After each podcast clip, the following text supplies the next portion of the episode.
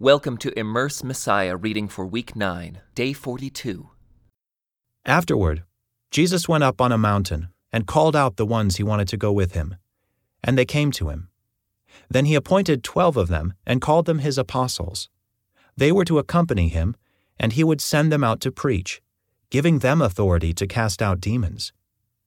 These are the twelve he chose Simon, whom he named Peter, James and John, the sons of Zebedee, but Jesus nicknamed them sons of thunder. Andrew, Philip, Bartholomew, Matthew, Thomas, James, son of Alphaeus, Thaddaeus, Simon the Zealot, Judas Iscariot, who later betrayed him. One time Jesus entered a house, and the crowds began to gather again. Soon he and his disciples couldn't even find time to eat. When his family heard what was happening, they tried to take him away. He's out of his mind, they said. But the teachers of religious law, who had arrived from Jerusalem, said, He's possessed by Satan, the prince of demons. That's where he gets the power to cast out demons. Jesus called them over and responded with an illustration. How can Satan cast out Satan? he asked. A kingdom divided by civil war will collapse.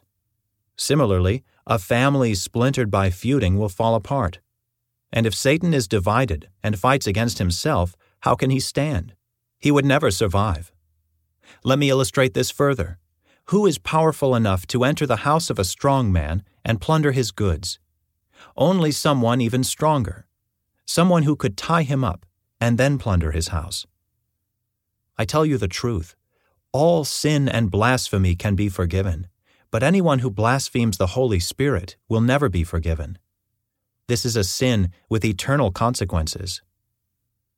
He told them this because they were saying he's possessed by an evil spirit. Then Jesus' mother and brothers came to see him. They stood outside and sent word for him to come out and talk with them.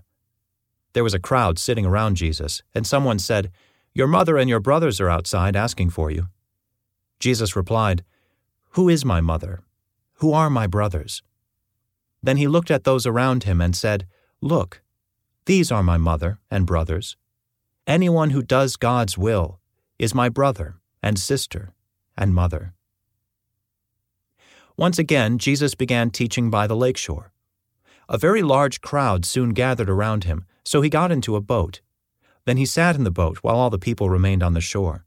He taught them by telling many stories in the form of parables such as this one. Listen.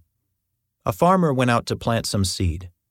As he scattered it across his field, some of the seed fell on a footpath, and the birds came and ate it. Other seed fell on shallow soil with underlying rock. The seed sprouted quickly because the soil was shallow, but the plant soon wilted under the hot sun, and since it didn't have deep roots, it died. Other seed fell among thorns that grew up and choked out the tender plants, so they produced no grain. Still other seeds fell on fertile soil, and they sprouted, grew, and produced a crop that was thirty, sixty, and even a hundred times as much as had been planted. Then he said, Anyone with ears to hear should listen and understand. Later, when Jesus was alone with the twelve disciples and with the others who were gathered around, they asked him what the parables meant. He replied, You are permitted to understand the secrets of the kingdom of God. But I use parables for everything I say to outsiders, so that the scriptures might be fulfilled. When they see what I do, they will learn nothing. When they hear what I say, they will not understand. Otherwise, they will turn to me and be forgiven.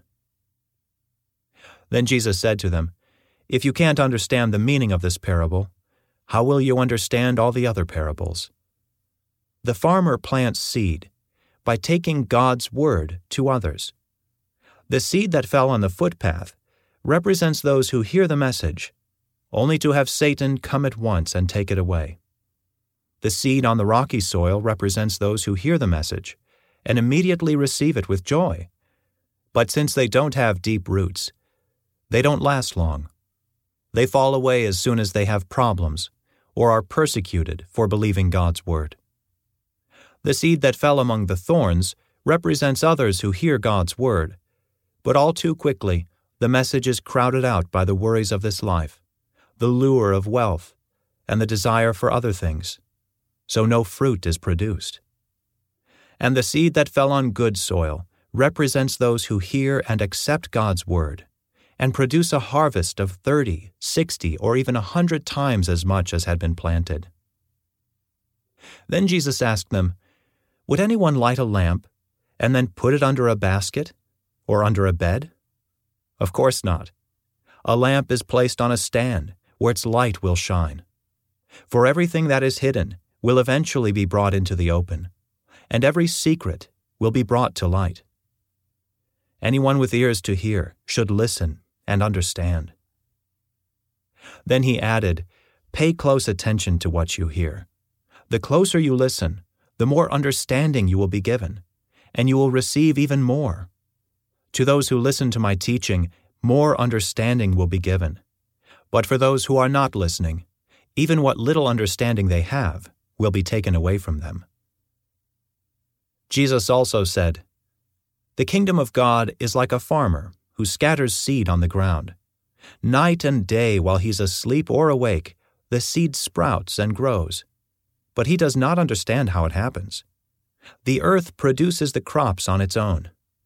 First, a leaf blade pushes through, then the heads of wheat are formed, and finally the grain ripens. And as soon as the grain is ready, the farmer comes and harvests it with a sickle. For the harvest time has come. Jesus said, how can I describe the kingdom of God? What story should I use to illustrate it? It is like a mustard seed planted in the ground. It is the smallest of all seeds, but it becomes the largest of all garden plants. It grows long branches, and birds can make nests in its shade. Jesus used many similar stories and illustrations to teach the people as much as they could understand. In fact, in his public ministry, he never taught without using parables. But afterward, when he was alone with his disciples, he explained everything to them. As evening came, Jesus said to his disciples, Let's cross to the other side of the lake. So they took Jesus in the boat and started out, leaving the crowds behind, although other boats followed. But soon a fierce storm came up. High waves were breaking into the boat, and it began to fill with water. Jesus was sleeping at the back of the boat with his head on a cushion. The disciples woke him up, shouting, Teacher, don't you care that we're going to drown? When Jesus woke up, he rebuked the wind and said to the waves, Silence, be still. Suddenly, the wind stopped, and there was a great calm. Then he asked them, Why are you afraid? Do you still have no faith? The disciples were absolutely terrified. Who is this man? They asked each other. Even the wind and waves obey him. So they arrived at the other side of the lake, in the region of the Gerasenes. When Jesus climbed out of the boat, a man possessed by an evil spirit came out from the tombs to meet him. This man lived in the burial caves and could no longer be restrained, even with a chain. Whenever he was put into chains and shackles, as he often was, he snapped the chains from his wrists and smashed the shackles. No one was strong enough to subdue him. Day and night he wandered among the burial caves and in the hills, howling and cutting himself with sharp stones. When Jesus was still some distance away, the man saw him, ran to meet him, and bowed low before him. With a shriek he screamed, Why are you interfering with me, Jesus? Son of the Most High God. In the name of God, I beg you, don't torture me. For Jesus had already said to the Spirit, Come out of the man, you evil spirit. Then Jesus demanded, What is your name? And he replied, My name is Legion, because there are many of us inside this man. Then the evil spirits begged him again and again not to send them to some distant place. There happened to be a large herd of pigs feeding on the hillside nearby. Send us into those pigs, the spirits begged. Let us enter them. So Jesus gave them permission. The evil spirits came out of the man and entered the pigs, and the entire herd of about 2,000 pigs plunged down the steep hillside into the lake and drowned in the water. The herdsmen fled to the nearby town and the surrounding countryside, spreading the news as they ran. People rushed out to see what had happened. A crowd soon gathered around Jesus, and they saw the man who had been possessed by the legion of demons. He was sitting there, fully clothed and perfectly sane, and they were all afraid. Then those who had seen what happened told the others about the demon possessed man and the pigs. And the crowd began pleading with Jesus to go away and leave them alone. As Jesus was getting into the boat, the man who had been demon possessed begged to go with him. But Jesus said, No, go home to your family and tell them everything the Lord has done for you and how merciful he has been. So the man started off to visit the ten towns of that region and began to proclaim the great things Jesus had done for him. And everyone was amazed at what he told them. Jesus got into the boat again and went back to the other side of the lake, where a large crowd gathered around him on the shore. Then a leader of the local synagogue, whose name was Jairus, arrived. When he saw Jesus, he fell at his feet, pleading fervently with him. My little daughter is dying, he said. Please come and lay your hands on her, heal her, so she can live. Jesus went with him, and all the people followed, crowding around him. A woman in the crowd had suffered for twelve years with constant bleeding. She had suffered a great deal from many doctors, and over the years she had spent everything she had to pay them. But she had gotten no better. In fact, she had gotten worse. She had heard about Jesus, so she came up behind him through the crowd and touched his robe. For she thought to herself, If I can just touch his robe, I will be healed. Immediately, the bleeding stopped, and she could feel in her body that she had been healed of her terrible condition. Jesus realized at once that healing power had gone out from him, so he turned around in the crowd and asked, Who touched my robe? His disciples said to him, Look at this crowd pressing around you. How can you ask, Who touched me? But he kept on looking around to see who had done it. Then the frightened woman trembling at the realization of what had happened to her, came and fell to her knees in front of him, and told him what she had done. And he said to her, Daughter, your faith has made you well.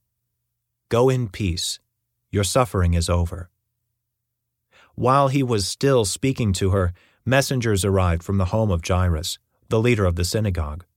They told him, Your daughter is dead. There is no use troubling the teacher now. But Jesus overheard them and said to Jairus, Don't be afraid, just have faith. Then Jesus stopped the crowd and wouldn't let anyone go with him, except Peter, James, and John, the brother of James. When they came to the home of the synagogue leader, Jesus saw much commotion and weeping and wailing.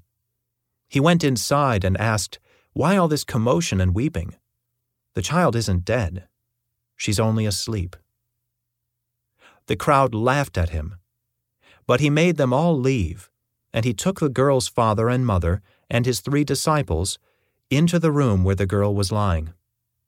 Holding her hand, he said to her, Talitha koum, which means, Little girl, get up.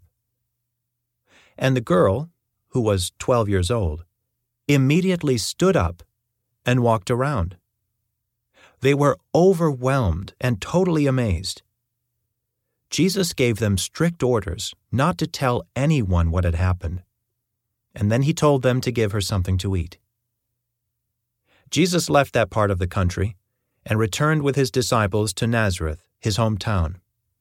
The next Sabbath he began teaching in the synagogue, and many who heard him were amazed. They asked, Where did he get all this wisdom and the power to perform such miracles? Then they scoffed, He's just a carpenter the son of Mary, and the brother of James, Joseph, Judas, and Simon. And his sisters live right here among us. They were deeply offended and refused to believe in him. Then Jesus told them, A prophet is honored everywhere, except in his own hometown and among his relatives and his own family.